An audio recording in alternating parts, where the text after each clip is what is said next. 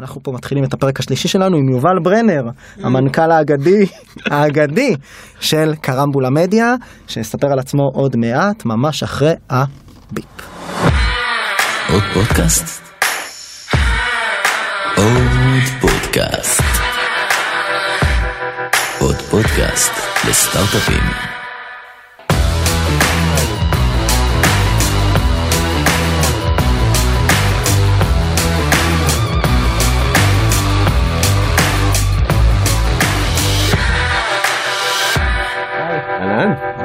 יובל, מה שלומך?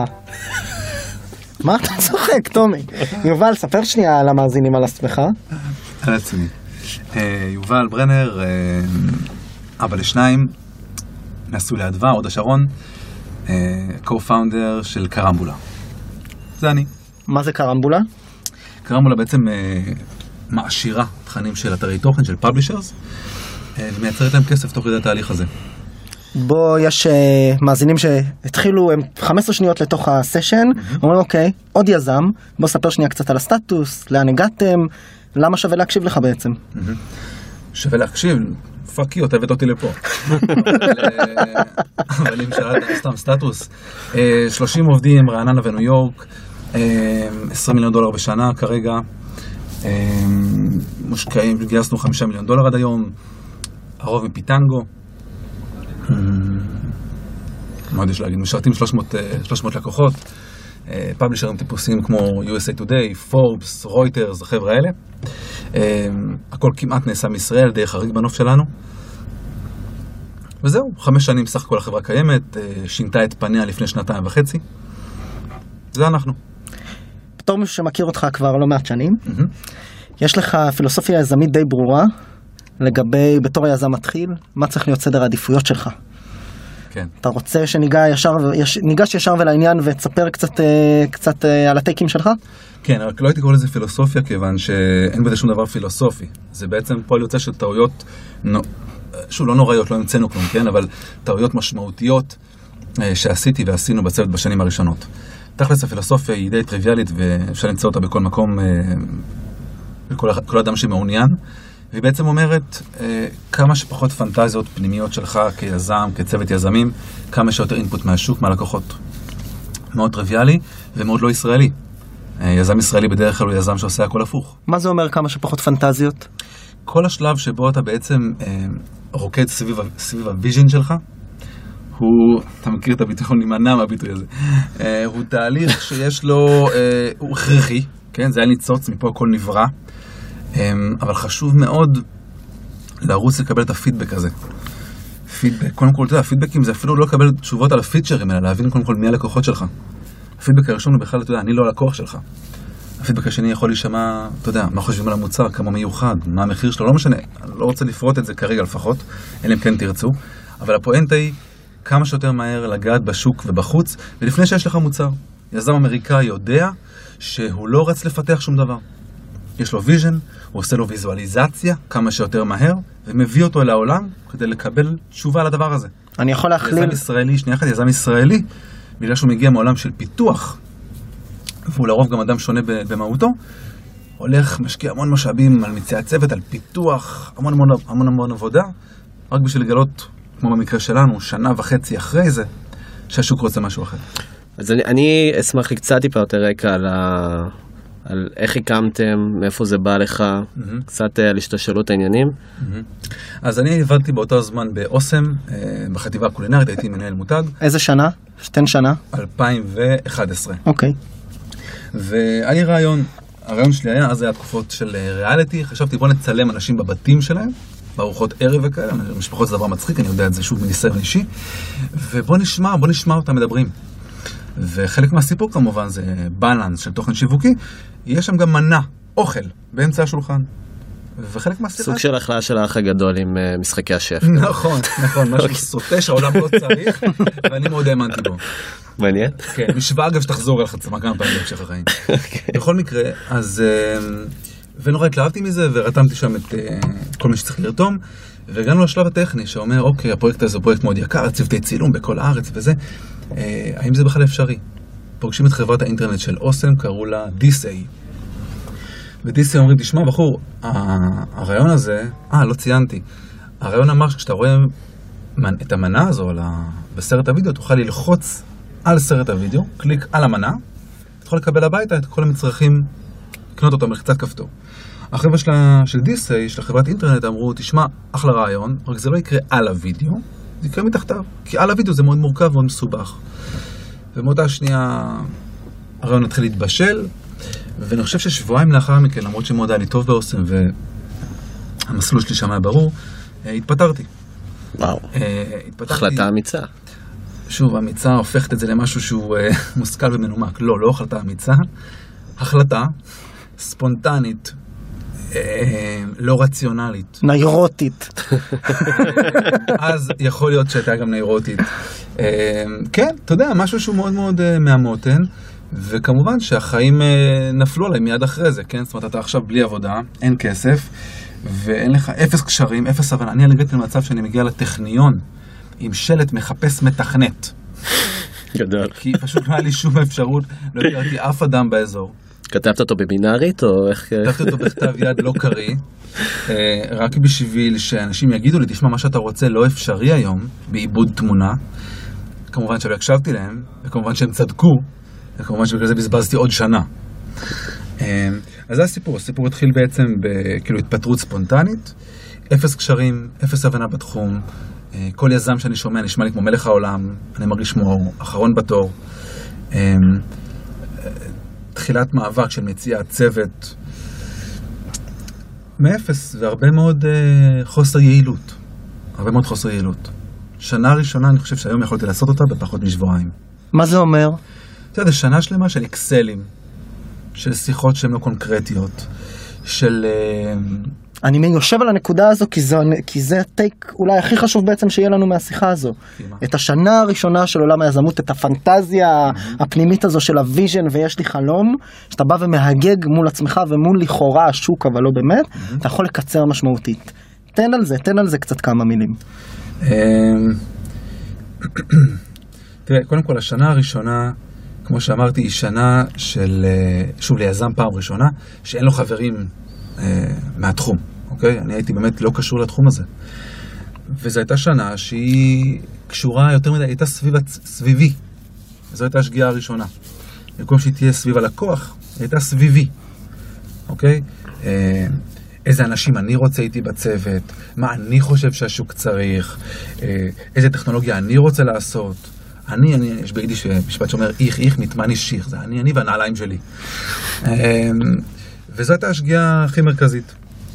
ואני כזה מטומטם שגם כשהבאנו לקוח, אה, בהתחלה את ynet, נתעלם שנייה, ואז את AOL, בשלב הזה אני עדיין צמוד לרעיונות שלי על מה החברה הזאת צריכה להיות. במקום הרעיונות של הלקוחות. כן. או השוק, במקרה הזה הלקוח קצת היה מטעה, אבל עוד לא הגענו לשם. אבל השנה הראשונה, כמו שגיא שואל, אה, העצה שלי, אני לצורך העניין לי- ליזמים שאני מרגיש שהם כמותי, לא מרגיש שאני שונה מהם, כולה שנתיים קדימה, שלוש שנים קדימה, אה, הייתי מציע להם לא לפתח כלום, להבין מה הם רוצים, ככל האפשר בשלב הזה, לזקק אותו, להביא אותו לשלב ויזואלי, ולהתחיל אה, לטחון לקוחות. ואם אתה ב-B2B, אתה מוכר, לא יודע מה, אנחנו פוגשים לא מעט סטארט-אפים בזמן האחרון, אז אם אתה עכשיו, אה, לא פתרון סאסי שמוכר ל-CEO של סטארט-אפ, זה הסוויט ספוט בישראל, בישראל כאילו, אז אל תבוא ותגיד לי שיש לך שלוש לקוחות, כי אתה יכול ללכת ביום אחד לתפור פה את כל העולם ואשתו. אין סיבה שתבוא ותגיד לי שיש לך תדע פחות מ-200 שיחות בשלושה חודשים. כן, אז- תן אז- לעצמך יעד, כמות שיחות. מה- עוד לפני שיש משהו, עוד לפני אפילו שיש מוצר. מוצר בוודאי שעוד אין. אני מדבר על השלב שבו אתה יודע מה אתה רוצה ואתה רוצה לתקף את זה, רוצה להרגיש מה השוק חושב.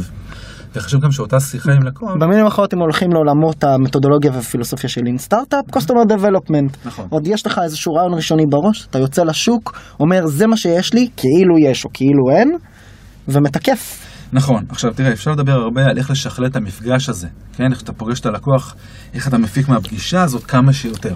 איך אתה מבין אותו לעומק. אבל אני לא רוצה גם...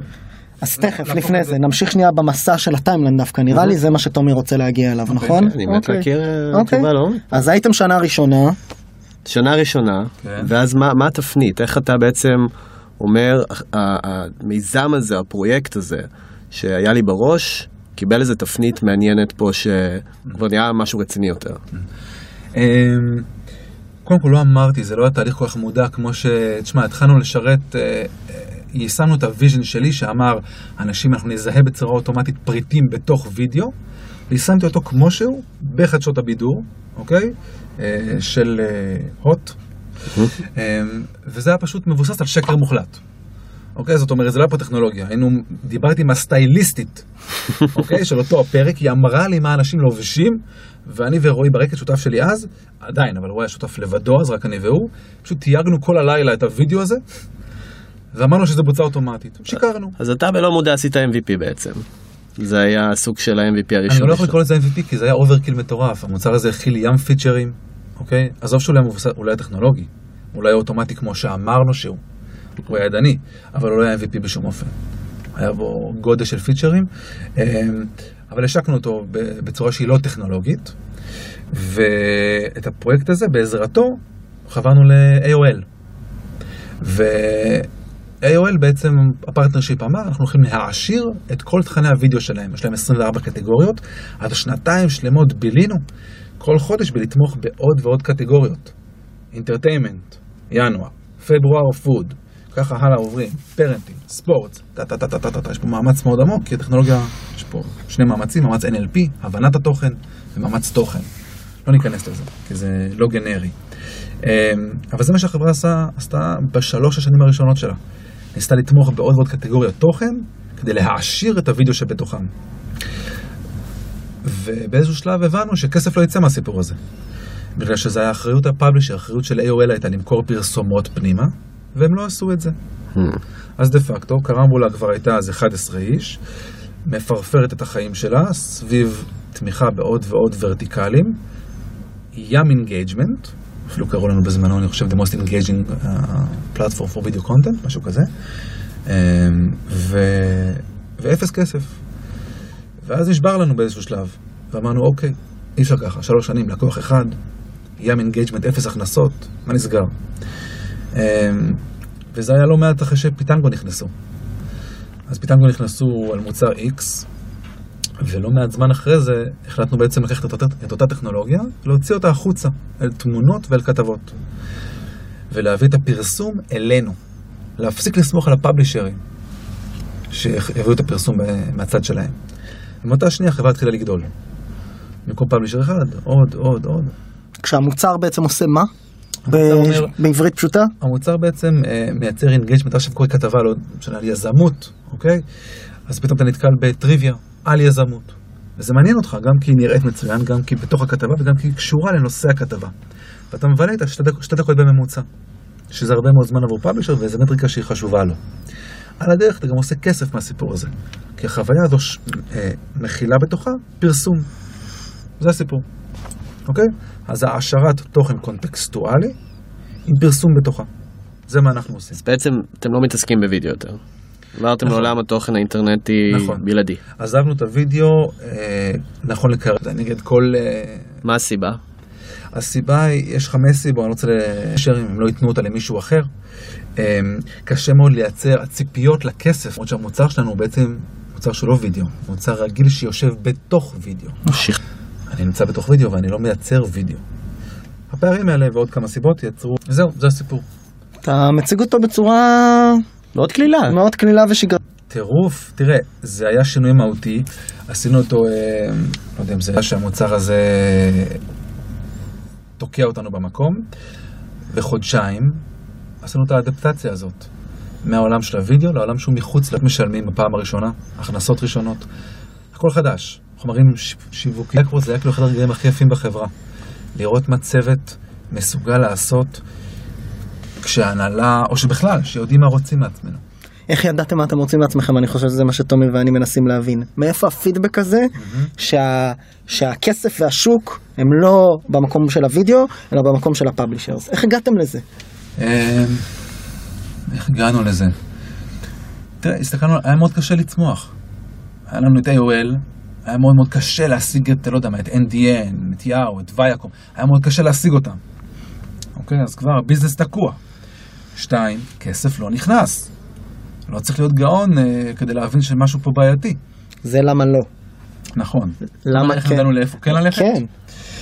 אמ, אגב, גם פה די טעינו, כי המחשבה שלי אמרה, אוקיי, לא וידאו, מה כן?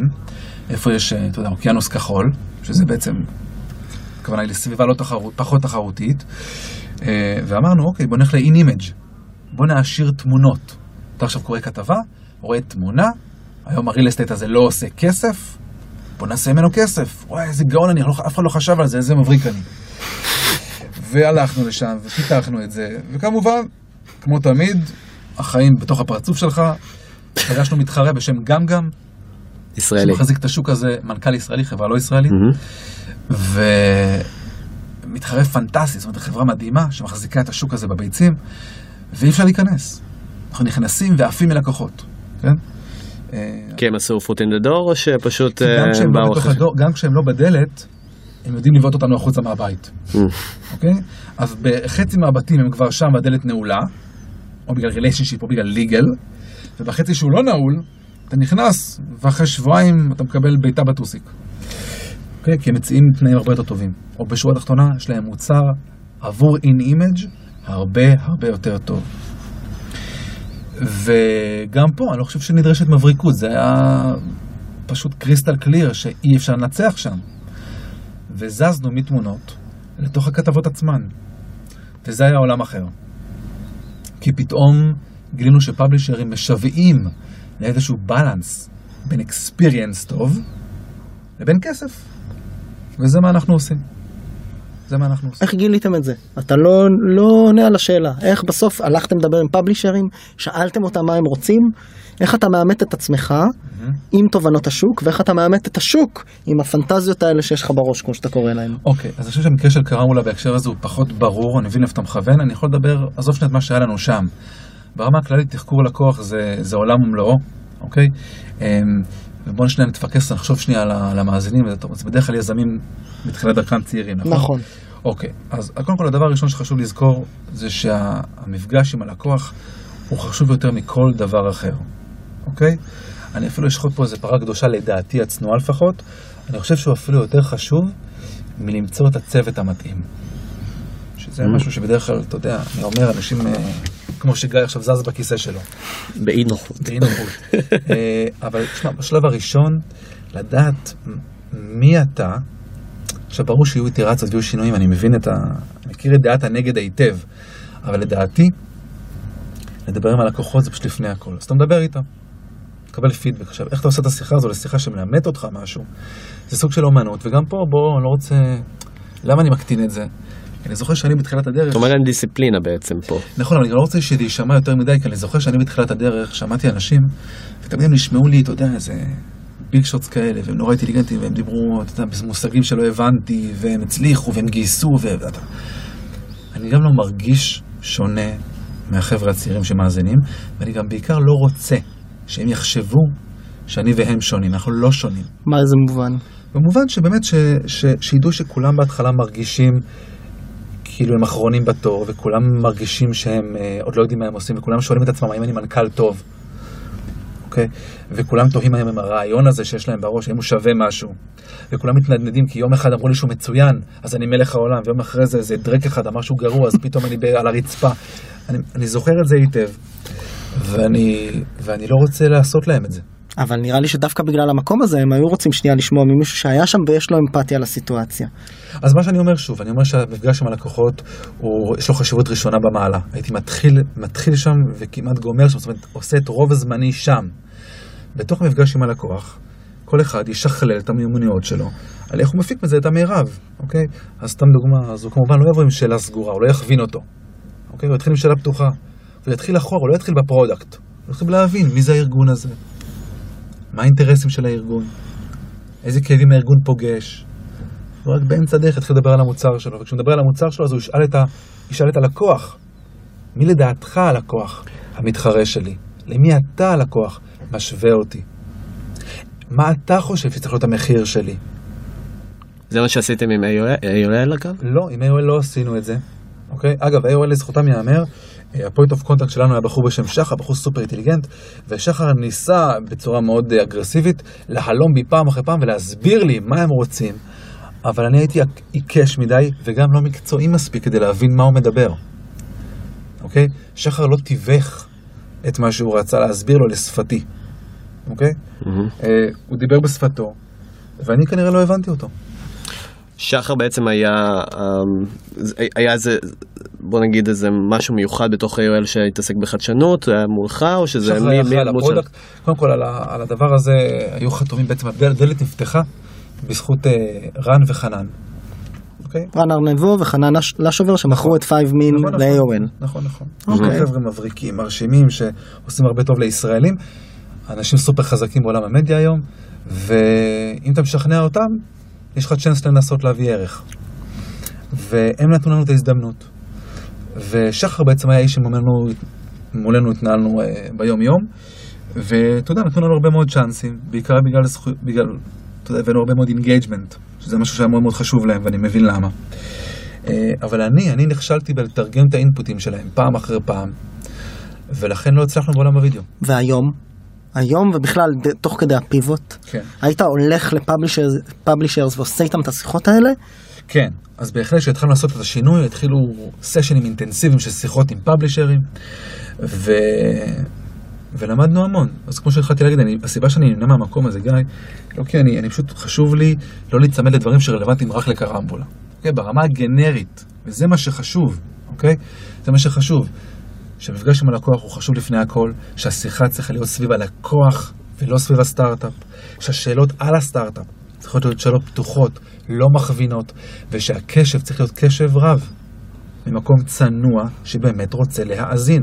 אחת הטעויות הכי גדולות שלי הייתה המכירתיות שלי. כשאני באתי לדבר עם AOL, אני באתי למכור להם את ה vision של קרמבולה. עכשיו יבוא מישהו ויגיד, ברור, מה זאת אומרת? אני אומר, לא, לא ברור. לא ברור. עדיף היה שלא הייתי בא למכור. שהייתי נשען אחורה, במקום להישען קדימה, שולט באנרגיות שלי, יש לי נטייה, אתה יודע, זו הנטייה הטבעית שלי. רוצה להתלהב על ה vision ולמכור ולשכנע, ואני גם לא רע בזה, בסדר. אבל עדיף היה לקרמבולה, ועדיף היה לי אם הייתי נשען לאחור ומאזין. ומאזין. מה כואב לך? מה אתה רוצה? איך אתה רואה אותי? מי בעיניך המתחרים שלי? מה היית רוצה שאני אעשה בהמשך? מה היית רוצה שאני אעשה אחרת? איך מודדים אותך? על מה אתה מתוגמל? אמ, כל הדברים שקשורים אליו, אסור שהשיח יהיה שיח אגוצנטרי. אחת הבעיות הכי גדולות לדעתי בפיתוח לקוחות, ומשהו שהרבה יזמים בתחילת דרכם מתחברים אליו, זה למי אתה פונה. כי בפועל, יכול להיות שמיפית בגדול את הלקוחות, את החברות, בייחוד אם אתה B2B. יש לך שמות של חברות, כן. ואתה בעצם עכשיו צריך להתעסק עם תאגיד ולמצוא את הנקודה הראשונית הכי מתאימה, ה-point of contact. איך אתה מבין את זה? איך אתה יודע למי לפנות? אז אני מציע, תראה, שתי תשובות לזה. אחד זה הנושא של המחקר, שאני לא מאמין בו. והגישה, מה זה לא, שוב, אני לא רוצה להישמע סיסמטי, אבל אני לא הייתי בוחר את הדרך הזאת, אוקיי? הדרך שהייתי בוחר היא להתחיל לדבר איתם. ומיד יגידו לך, תשמע אחי. עם מי? לא- אתה מתקשר? אתה מתקשר פשוט ל... תלוי בחברה ותלוי ב... אתה מקבל תלוי ב-. ברור שאתה מתחיל כשאפשר מ intro, ולרוב היזמים הצעירים אין אפילו ממי לבקש intro. בדיוק. אז שוב, תלוי מי אתה מוכר, בישראל זה הרבה יותר קל, בישראל לא תהיה בעיה. בחו"ל, נסה לדוג איזה קשר, נסה להגיע, ואם אין ברירה, גם cold calling זה לא מילה גסה. להתקשר, כאילו, היי ג'ון, כאילו, אני באתי פה לעשות איתך, כאילו, to pick your brain, מה שנקרא, ו... והוא יכול להגיד לך אחרי דקה, שתיים, אם היית מספיק ברור, תשמע אחי, אני לא הבן אדם הרלוונטי. תודה, תודה ג'ון. מי האדם הרלוונטי? אני אגיד לך, תשמע, אתה מחלק את ה- בכלל האדיטוריאל. עשיתם את זה? לא נדרשנו לזה, כי היו לי אנשים תחתיי אה, או איתי שהיו מספיק יותר מקצועיים וידעו למי לפנות. אוקיי? הייתה לנו מחשבה בהתחלת הדרך למכור לאדיטוריאל טים אצל הפאבלישר, אבל הצוות מיד אמר לי, לא, ממש לא. אתה מוכר לרבניו, תהיה באשליות. נדבר קצת על גיוס, מה אתה אומר? אז זהו, אז אני, אני מסתכל עליך, ואני מאוד אוהב שלמה ארצי אגב, ועולה לי השיר, פתאום קם אדם בבוקר, הוא מרגיש שהוא עם, אתה עזבת את מה שיש לך בעצם באוסם, החלטת, אמרת, יש לי רעיון, אני עוזב הכל, לא קיבלתי ולידציות מהשוק, לא גייסתי כסף, אפילו לא FFF, פתאום אתה מקים חברה. מה אתה עושה? כלומר, מה... כל- אמרת שהיה לך שנה שהיא בעצם שנה של בזבוז זמן, אבל מה בתוך השנה הזאת למדת, ואיך היית עושה זה אולי אחרת בשביל קצת אני- לחסוך את הזמן? אני, אני כמו מנכ"ל ישראלי טיפוסי אענה לך על משהו אחר שלא שאלת כי אני רוצה לענות עליו. שהוא קשור לנושא הזה פשוט. אוקיי. אה, קודם כל, זה, אני היה לי איזה שנה שהיה לי, אה, עד שהבנתי שזה לוקח יותר מדי זמן, אבל כל יזם שהיה מגיע אליי, או, או, או מישהו שמתלבט אם להיות יזם, הייתי מדרדר אותו להתפטרות. ודרדרתי לא מעט אנשים להתפטרות, אוקיי? וגם כעסו עליי, אנשים, אה, חבר'ה שלי וקולגות שלי ומנכ"לים סביבי אמרו לי, תשמע, זה לא אחראי. יש פה, יש אנשים, יובל, שהם לא מתאימים להיות מנכ"לים של סטארט-אפ. כאילו, מה, מה אתה בהזיות? מה, מה קורה לך? ואני אגיד לך מה הטקסט שלי על זה, אני חושב... טוב, מה לעשות, זו האמת. אני חושב ש... שכל אדם צריך להיות מנכ"ל של סטארט-אפ. אני לא חושב שכל אדם מתאים להיות, ודאי שלא. אני גם לא חושב שהוא יצליח, גם סטטיסטית וגם מי יודע מי זה האדם הזה, אלוהים שישמעו, יכול להיות שהוא... פסיכופת. נפילה שלא, שלא ידעה, שלא ידעה המדינה הזו. אבל, אבל אני כן עדיין אגיד לו להיות יזם ומנכ"ל של סטארט-אפ. למה שתעשה דבר כזה, יובל? בגלל שה... ה, אה, הרווח, הרווח ברמת ההתפתחות האישית באפיק הזה, אין לו אח ורע. ולכן לא משנה מי יושב מולי. אדם שמפחד מהצל של עצמו, עם חוסר ביטחון, עם vision שלא מעניין את אף אחד, אני אגיד לו, כן, כן, כן, לך תעשה את זה. בתוך תוכי אני אומר לעצמי, הוא כנראה, שוב, לא שמישהו יכול לדעת, אבל אני משער שהוא כנראה ייכשל די במהרה. אני מקווה שהכישלון הזה לא יהיה מהר, שלא יהיה מהר כל כך, אני מקווה שהוא ייכשל במשך שנה שלמה ולא תוך חודש, יתייאש. כי כשיסיים את השנה הזו, כשהשנה הזאת תסתיים, והוא יסתיים בסגירת הסטארט-אפ שלו, הוא לא יכיר את, הוא יסתכל לאחור ולא יכיר את עצמו. לא יכיר את עצמו. ואי אפשר להסביר את זה במילים, זה כמו אה, להילקח מתוך, מתוך מבוך העכברים, להישלף כלפי מעלה. אין בעיה, אחרי זה אתה נזרק, מה שזה לא נכון, אתה לעולם לא תהיה שם בחזרה. אתה נמשך כלפי מעלה, ואתה פשוט לא מאמין איך הנוף נראה משם. עכשיו בוא, בוא נהיה פחות אה, תיאוריים, בוא נהיה יותר קונקרטיים. אתה נדרש, אין ברירה, אוקיי? התפתחות נובעת מהכרח, אוקיי? אה, וכשאתה מנכ"ל של סטארט-אפ, אתה עם אפס משאבים, אוקיי? כל העולם סוגר עליך, ואתה נדרש לא לצאת אל אזור הנוחות שלך לדלק, אתה נדרש לעבור לגור בתוך מקום שהוא הפוך מהנוחות שלך. לא נעים לך לדבר עם אנשים? וואלה, כל הזין, צריך עכשיו להביא צוות. אתה לא אוהב למכור? וואלה, אין לך כסף לשלם להם. צריך, לגר... צריך לרתום אותם לפיתוח. מה לעשות? צריך להתחיל לפתח. אה, צריך להבין משהו כזה רוצה להתפתח. וזה המקום היחידי שאתה באמת מתפתח בו. אתה מסתכל על חייך לפני אבן גיר, הגיע איזה דחפור, ניפץ את האבן לשמה. התחככתם עם השוק, היה לך איזשהו רעיון הזייתי של click to commerce לוידאו שעבד בצורה מאוד חלקית דאז, אם נכון, בכלל. נכון. גייסתם כסף? גייסנו, בהתחלה היינו אה, איזה שמונה חודשים בלי כסף. אה, לי עוד היה מהבית, לשותף שלי, רועי בזמנו היה צריך למכור מכונית בשביל זה. אה, ואחרי זה, שכבר זה היה ממש אה, קשה סלש פתטי, אה, אבא שלי הביא לנו 150 אלף דולר. אה, זה הביא אותנו לאחרי הפיילוטים עם אה, חדשות הבידור. נחתם הסכם עם AOL. בעזרת ההסכם הזה אה, הבאנו את אה, Explore, את 2B Angels, את Ventures אה, ואת Vine Capital, שהשקיעו כולם ביחד 900 אלף דולר. הפיילוט עם AOL היה הצלחה. שהוא לא- רגע, סליחה שאני קוטע, על אקספלור פלוס ונצ'רס be angels, על המנגנון שם למי שלא מכיר, במילותיך.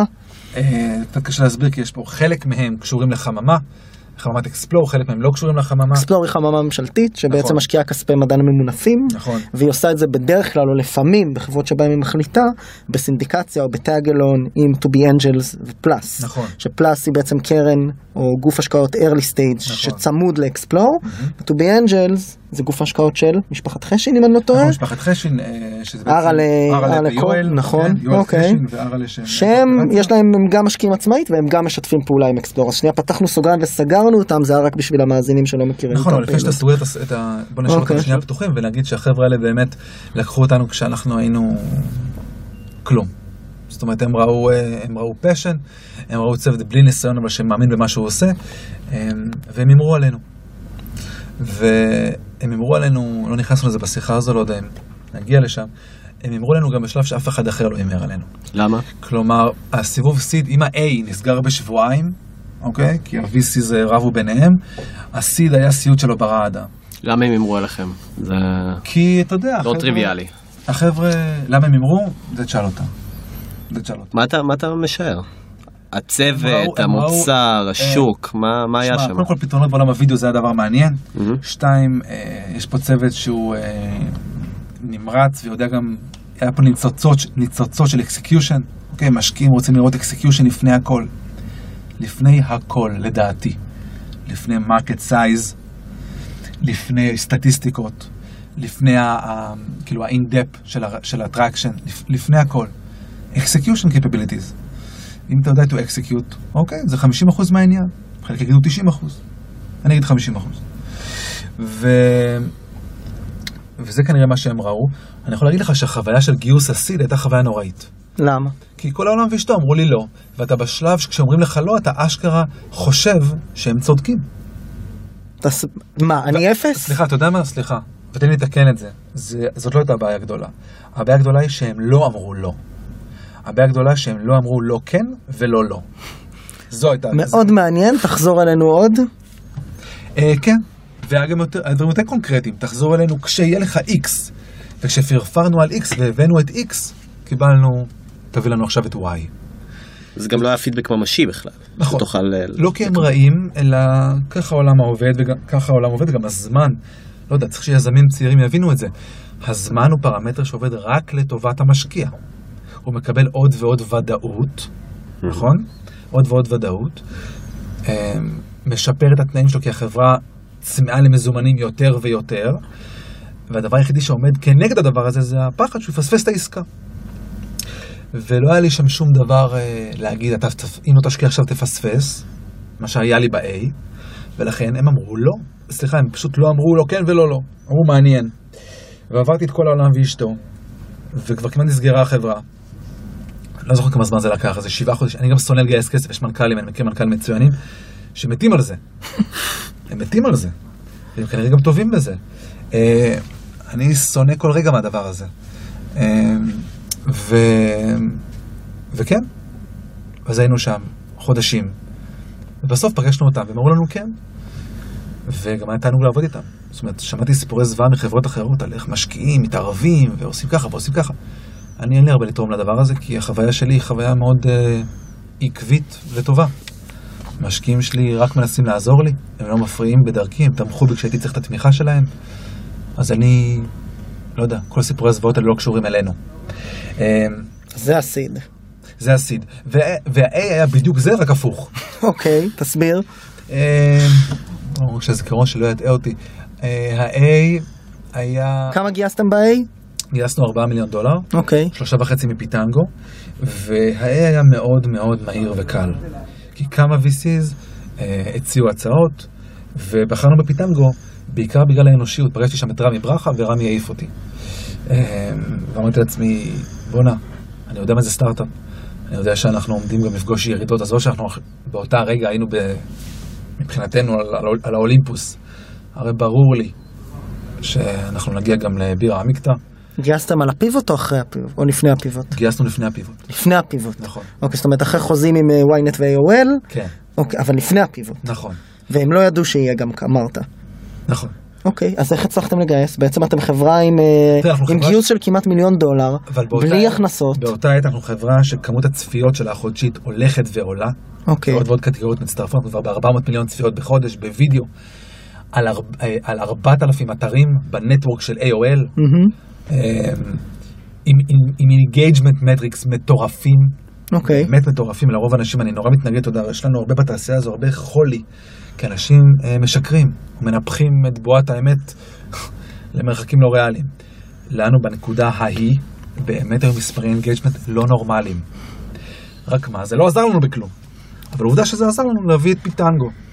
איך ידעתם לאותת לשוק שיש לכם באמת engagement, נתונים מטורפים? כלומר, איך ידעת לאותת קרנות ולייצר כזה אייפ. כלומר, אה, מניח שהם לא יכולים? לדעת. זה. היה כלול במצגת, דיברנו על זה. אז אתם בעצם הכרזתם שאתם יוצאים בעצם לסיבוב נוסף. זה לא שהפכתם כן. את הקערה והתחילו לפנות אליכם. לא, לא, לא.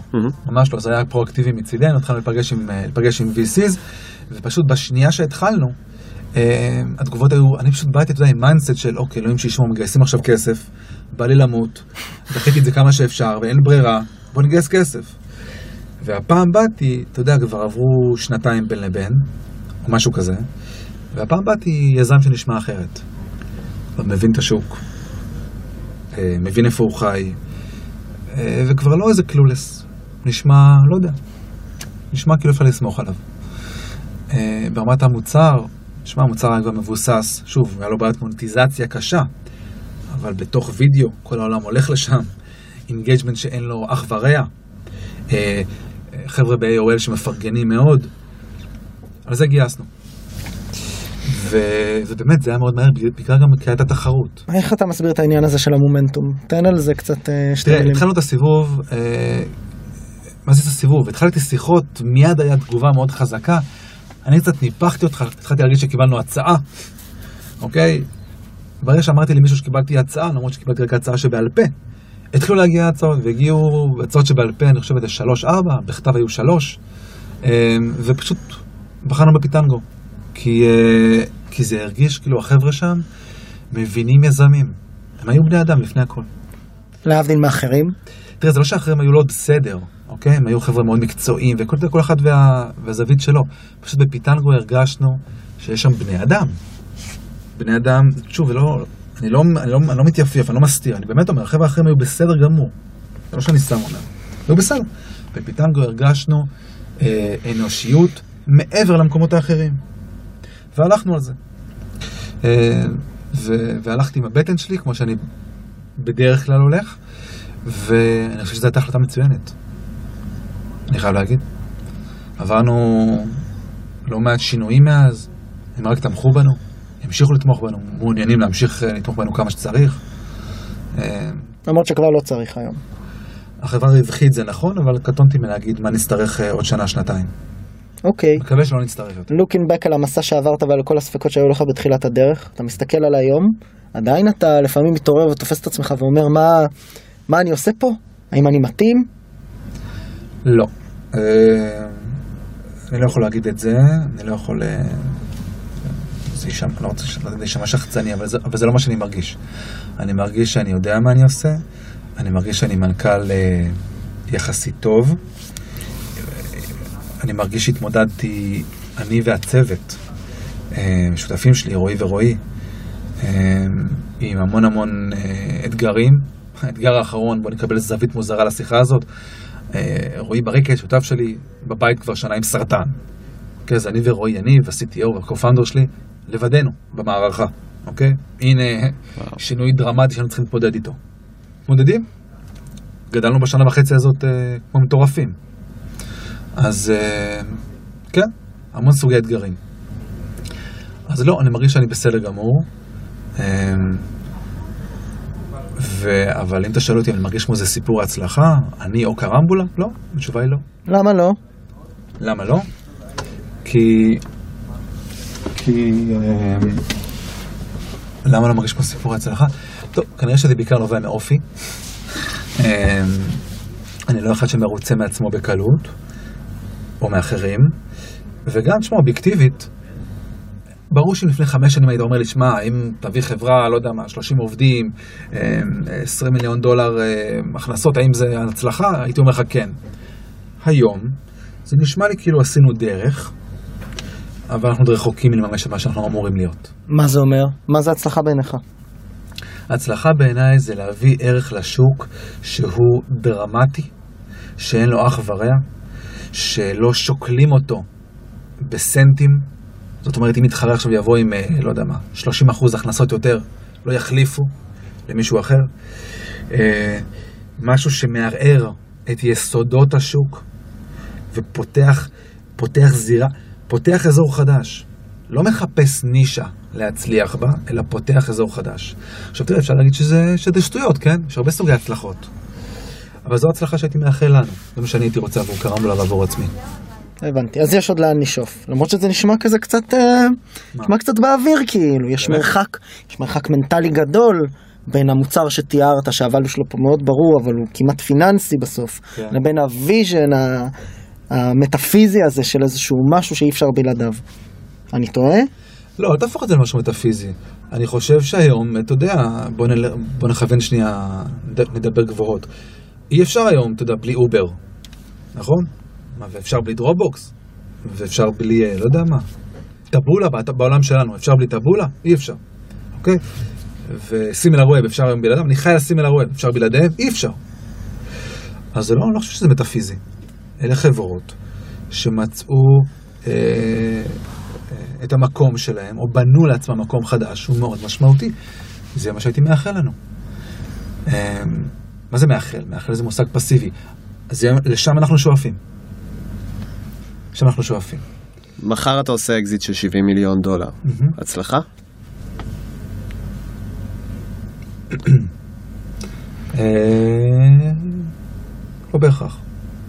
לא, אבל אין קשר לסכום, זאת אומרת, הכסף לא משחק פה תפקיד. לא, אני לא רוצה, בוא לא נהיה דיכוטומיים. הכסף הוא חלק מהעניין, אני לא מעל כסף, Mhm. אני לא איזה קדוש. אה, האם אקזיט, עזוב שנייה את המספר אפילו, Mhm. 70, 30, 400, האם אקזיט הוא הצלחה? לא יודע. תלוי מה זה יעשה לעובדים, תלוי איפה זה יפגוש אותי, תלוי מה אני אעשה אחרי זה. אולי ההצלחה של זה זה מה ש- מה שיאפשר מה לי שיקרה לעשות אחרי בזה. אוקיי? האירוע כאירוע הוא לא הצלחה. לא, אקזיט כאירוע הוא לא הצלחה. עבורך. עבורי. למה לא? הרבה אנשים, יש פה גלוריפיקציה של התעשייה בהקשר הזה, כולם מדברים, כולם מדברים על אקזיטים, גם על זה כותבים בעיתון. אני זוכר שכשהקמתי את החברה, היה באמת איזה חודשיים ראשונים, שזה היה כאילו בראש, עם האקסלים המטופשים האלה. נעשה ככה, אני אשב עם ככה, אני אמכור ככה, אני איזה... אבל אחרי החודשיים האלה הדבר הזה די נעלם. חודשיים זה הכל, נראה לי זה מצב טוב, בטח כן, אנשים, אנשים אחרים מסתובבים עם זה לדעתי קצת יותר מחודשיים. לא, אנחנו כבר שנים, שמע, הגיעו הצעות, אבל אני גם לא מתנגד. החברה יכול מאוד להיות, מה זה יכול מאוד להיות? אפילו סביר שתימכר, אוקיי? אני לא אומר שזה לא דבר טוב, זה טוב למשקיעים, ובנסיבות מסוימות זה גם יעשה לנו ולעובדים טוב. אני לא אומר שלא. אני לא אומר שאני לא רוצה את זה. האם זו הצלחה? לגופו של עניין. תסביר.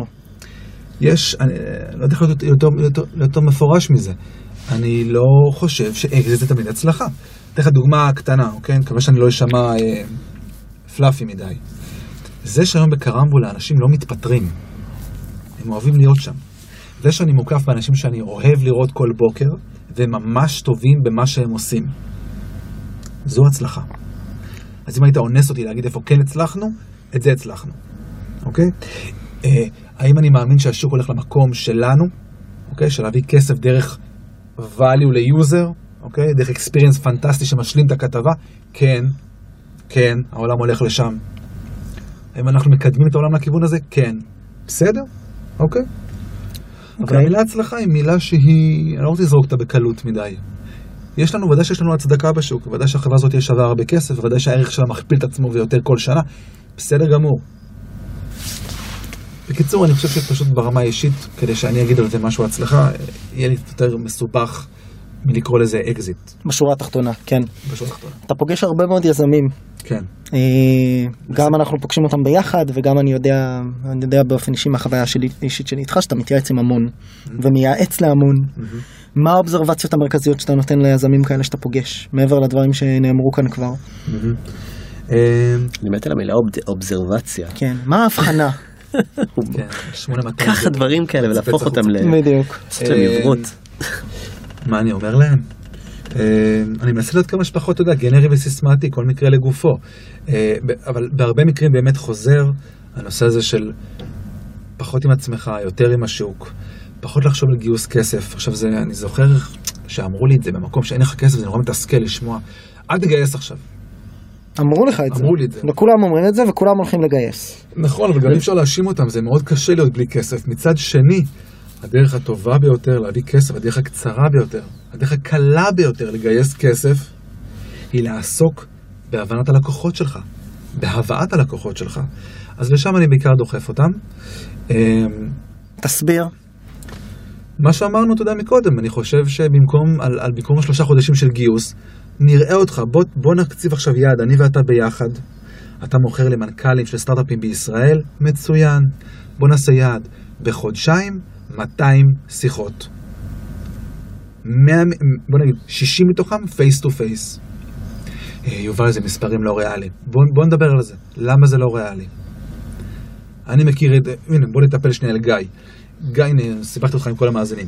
גיא קטוביץ' יכול להביא אותך למאות אנשים בישראל. למה לא דיברת איתו? בבקשה. אולי כי הוא רשם את השם שלי קטוביץ' ולא קטוביץ', יכול להיות. אבל אה, אוקיי. והמלובט. או, בשו, או, או במילים פשוטות, אה, מנסה לדחוף אותם אל השוק כמה שיותר מהר כדי להימנע מהשגיאות שאני עשיתי. אה, אז הדרך הכי טובה לגייס כסף היא לא לגייס כסף? הדרך הכי טובה לגייס כסף היא, היא להראות שיש לך יכולת אקסקיושן, אני מדבר על עולם ה-B2B, בסדר? ליכולת execution והבנת שוק. כדי להשיג את שני אלה, הדרך היחידה היא לדבר עם לקוחות. אוקיי? אלא אם כן אתה איזה third comer, אבל זה לא משנה. הם יודעים מה לעשות. תן לנו טיפ אחד לאיך להציג execution. נגיד עכשיו יש לי פגישה עם משקיע, יש לי פרזנטציה, מה אני מראה? איך אני מראה execution? אה, איך אתה מראה execution? קודם כל, אה, כשעוד אין מוצר, כשעוד אין... תראה, עדיף קודם כל לא לפתוח את המחשב. הדבר הכי טוב שאתה יכול לעשות בפגישה עם משקיע זה לא לפתוח מצגת. אה, אני לא יודע אם זה ברור לאנשים או לא, אבל בוא נניח שנייה שזה לא ברור להם. מצגת עובדת נגדך. כי הוא רואה מיליון... המטרה שלך כיזם, כשאתה פוגש משקיע, זה אה, לעניין אותו ולהיבדל. להיות שונה מה-20 הפגישות הקודמות שהיו לו. וכדי ליצור איזשהו חיבור רגשי, מצגת לא תעשה את זה. אתה צריך להיות איתו בקשר עין, צריך לדבר איתו. הוא צריך להרגיש שיש מולו מישהו שמבין מה הוא עושה ושיודע להאזין. אמ, ואתה יודע, גם ללמוד איך להקשיב, זה גם סיפור. יזם ישראלי טיפוסי, אני, למשל, אוקיי, בעוונותיי. כל השנתיים הראשונות לא האזנתי.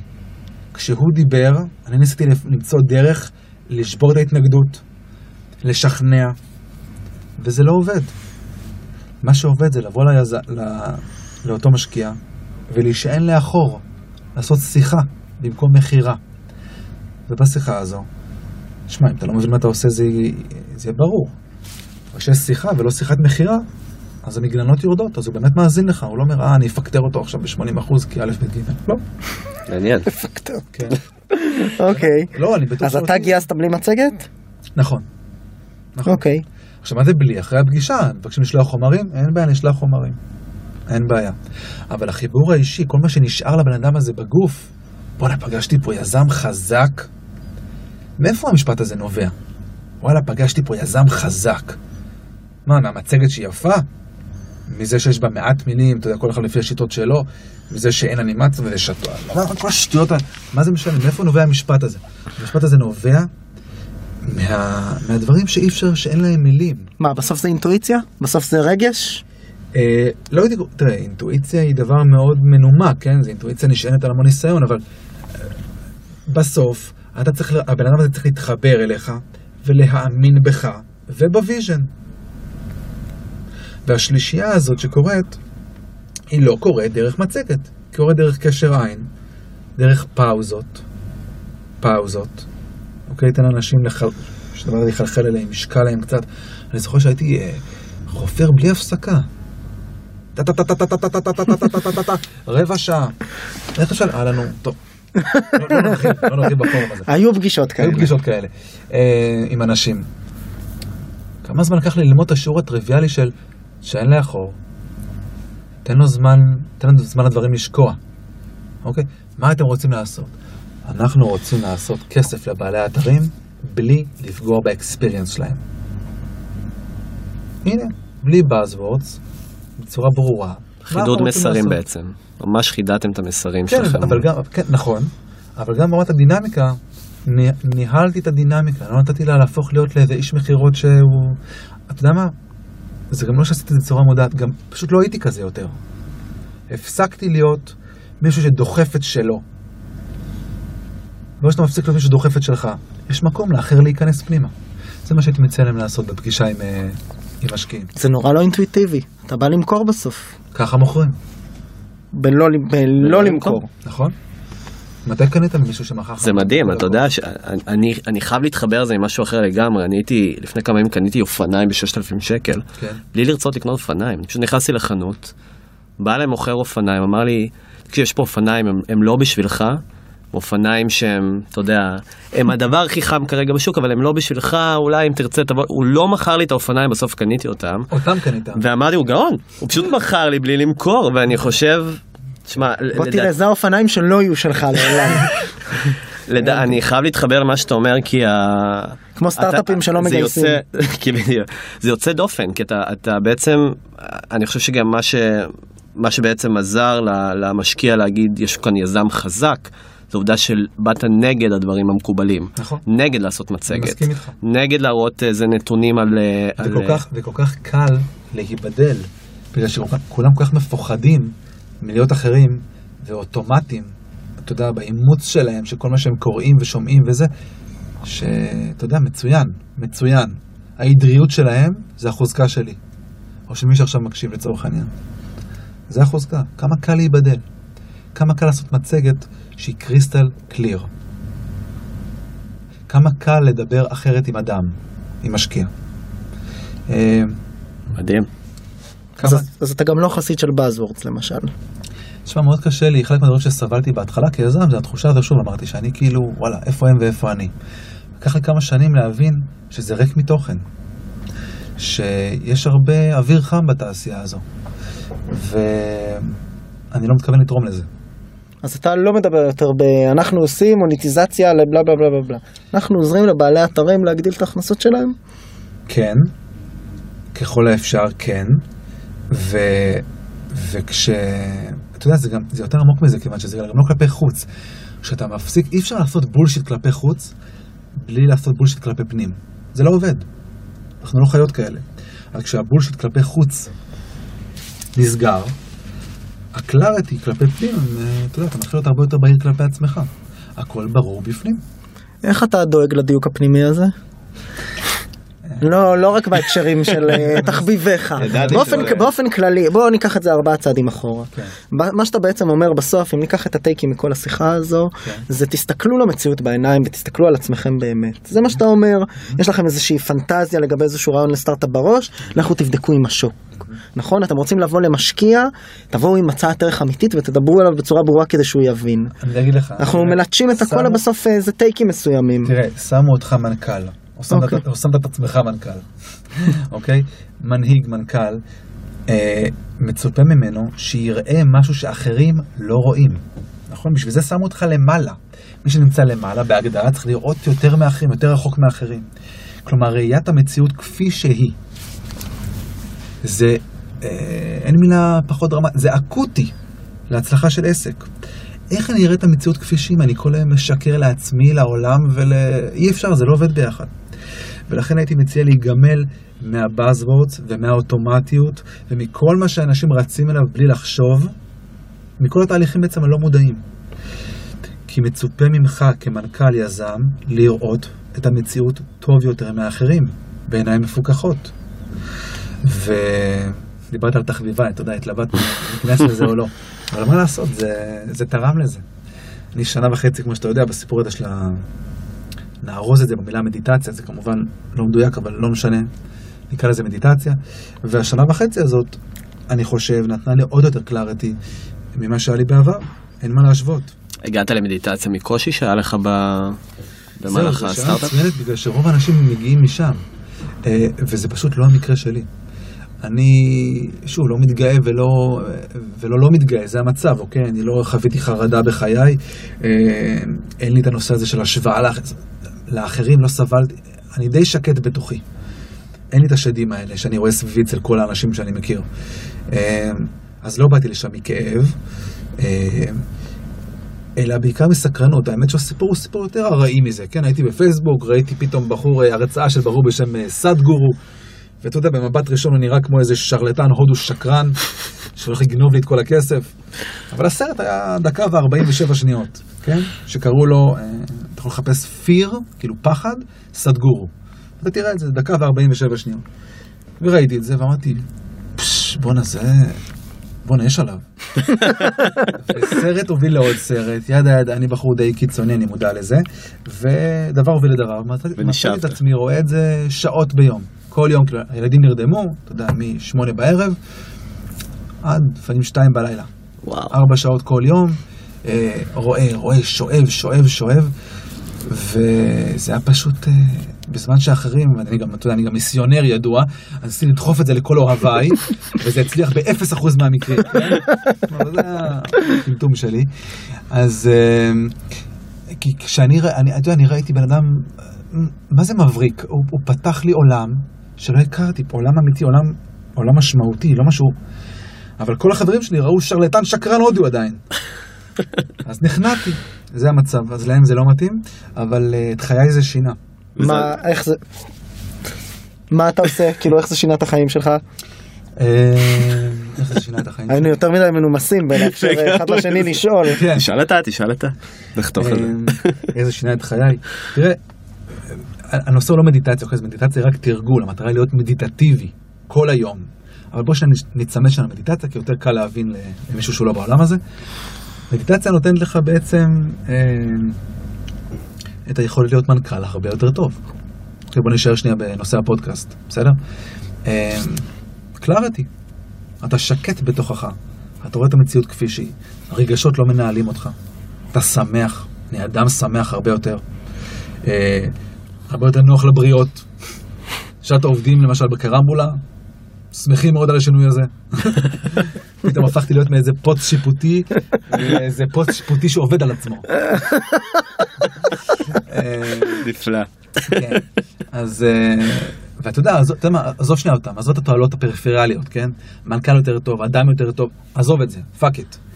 אני בתוכי, הרבה יותר טוב לי. הרבה יותר טוב לי. תשמע, גם עזוב, אתה יודע, עוד לפני התועלות, מה יותר הגיוני מזה? כל חיי ביליתי ב... להשקיע כל הפרמטרים החיצוניים סביבי. אפילו הגשמה עצמית. כן? שזה כאילו, מה? מה חיצוני בזה, יובל? הקמת חברה, להגשים את עצמך. לא בשביל כסף, באת בשביל לממש את עצמך. זה חיצוני? מה יש לך?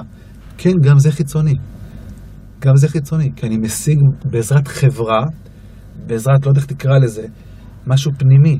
לא, לא.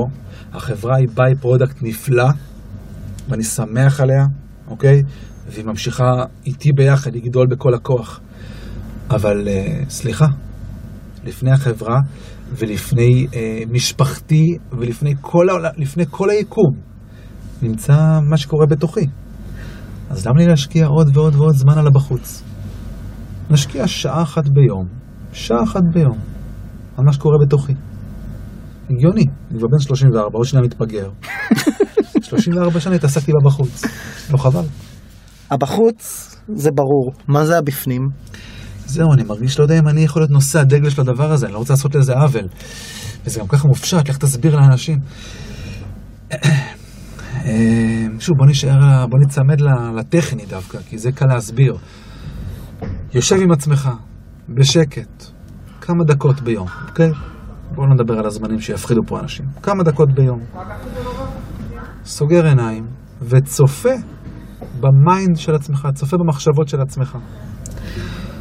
זה כל הסיפור. מה, יובל, מה, מה גודל הבשורה? צופה בעצמך. מה אתה, אוקיי, צופה בעצמך. אני צופה ביוטיוב, אתה צופה בעצמך, מה ההבדל? תשמע, כשאתה צופה. כשאתה צופה בעצמך, קודם כל אתה מכיר את עצמך לראשונה.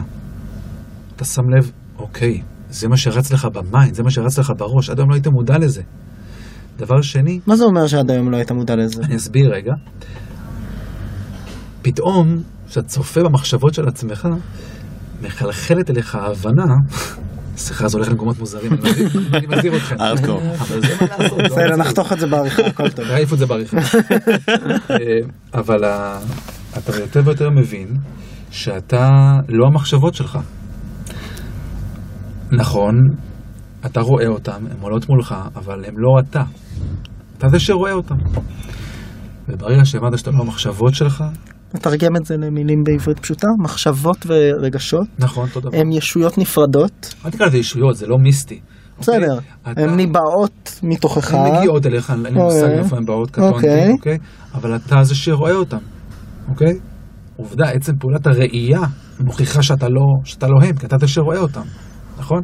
אני עכשיו, לא יודע מה, אני עכשיו אה, עצבני. זה לא אני עצבני, אוקיי? אבל הם לי מחשבה שגיא לא בסדר. אז אדם שלא עובד על עצמו, נקרא לזה, מאמין למחשבה הזו, אז הוא עצבני. גיא לא בסדר, גיא לא בסדר. אצלי זה לא המצב היום. אתה לא שולט מחשבה. על זה. אל תקרא לזה שליטה, כי זה לא, לא באנו לשלוט בשום דבר, גם אין אפשרות לשלוט. אני כולה זוכר שהסיפור הזה, אתה יודע, לא הזמנתי את המחשבה הזאת. הדבר הראשון שאתה מגלה כשאתה עושה מדיטציה, זה שזה בכלל לא בשליטתך. אתה יושב שם ופתאום עולות מחשבות שאף אחד לא ביקש. אלוהים יודע מאיפה הן מגיעות בכלל. אז, ולכן אתה מפסיק להתייחס אליהם בכזה כובד ראש. אה, חשבתי שגיא אה, הוא מטומטם. אוקיי, big deal, הגיעה מחשבה. בסוף בסוף תאמין על זה. בסוף, גיא. במקרה של גיא זה מאוד אוקיי. נכון. אז רגע, אוקיי, בואו ניקח את זה שנייה לממד, אה, לממד קצת פרקטי. כן. אם מישהו רוצה להתחיל, היזמים בבית, תתן איזה take כן. אווי. הייתי מציע ליזמים, שוב, לא שאני איזה נושא דגל של הסיפור הזה, קטונתי, אבל הייתי מציע להם אה, לשבת עם עצמם כמה דקות ביום, בשקט. אה, אם קשה להם, אם הראש שלהם סוער, אז מצוין, שיסתכלו, שישימו לב למה המחשבות שעולות מולם. מה מסעיר אותם? כן, שישימו לב לזה. לא, ו, ולא אמרתי שום מילה נוספת, כן? לא צריכים להתנגד לזה, לא לעודד את זה, לא לרשום את זה, לא לזכור את זה ולא לשכוח את זה. לא לעשות עם זה שום דבר, פרט ללהסתכל על זה. המבט עצמו יעשה את כל השאר. אני מודע לחלוטין לאיך זה נשמע, אני מבין מה אנשים חושבים, אני מבין שזה לא, אה, בטח לא משרת אותי, אבל אולי גם הרבה מהצופים אפילו מאבדים אותם בשלב הזה, מאזינים, אבל... אה, את כל הצופים איבדנו איך לא, שעשינו פליי. את הפסיכים- את הפסיכים שנשארו... המאזינים אולי השארנו את הצופים. אה, ברמה הפרקטית אני חושב שיש, אה, שאפליקציות מדיטציה זה הדבר הכי חם עכשיו בסיליקון וואלי ואפשר כמובן להתעניין ולהוריד ואני בטוח שזה גם עוזר להיות מנכ"ל יותר טוב. אנחנו נסכם את הפרק הפשוט מעניין הזה, אני חושב שאני אישית למדתי המון, המון על הסיפור שלך ואיך שאתה עושה דברים יוצא דופן ב... אה, והמון תודה על. ה... על תודה השיחה. שהזמנתם. תודה גיא, רבה. דברי סיום? לא, אה, תודה רבה ותודה רבה גם לגלובס שאירחו אותנו גם הפעם ונתנו לנו בית וגם לרייז תל אביב שאנחנו פה מקליטים את הפרק השלישי שלנו איתם. הבטחתי לך שזה לא יהיה סטנדאפ וזה לא יהיה סטנדאפ. נכון, ממש, כל הכבוד. טוב, אז אה, נתראה בפרק הרביעי. נתראה בפרק הבא. ביי. תודה. יאללה ביי.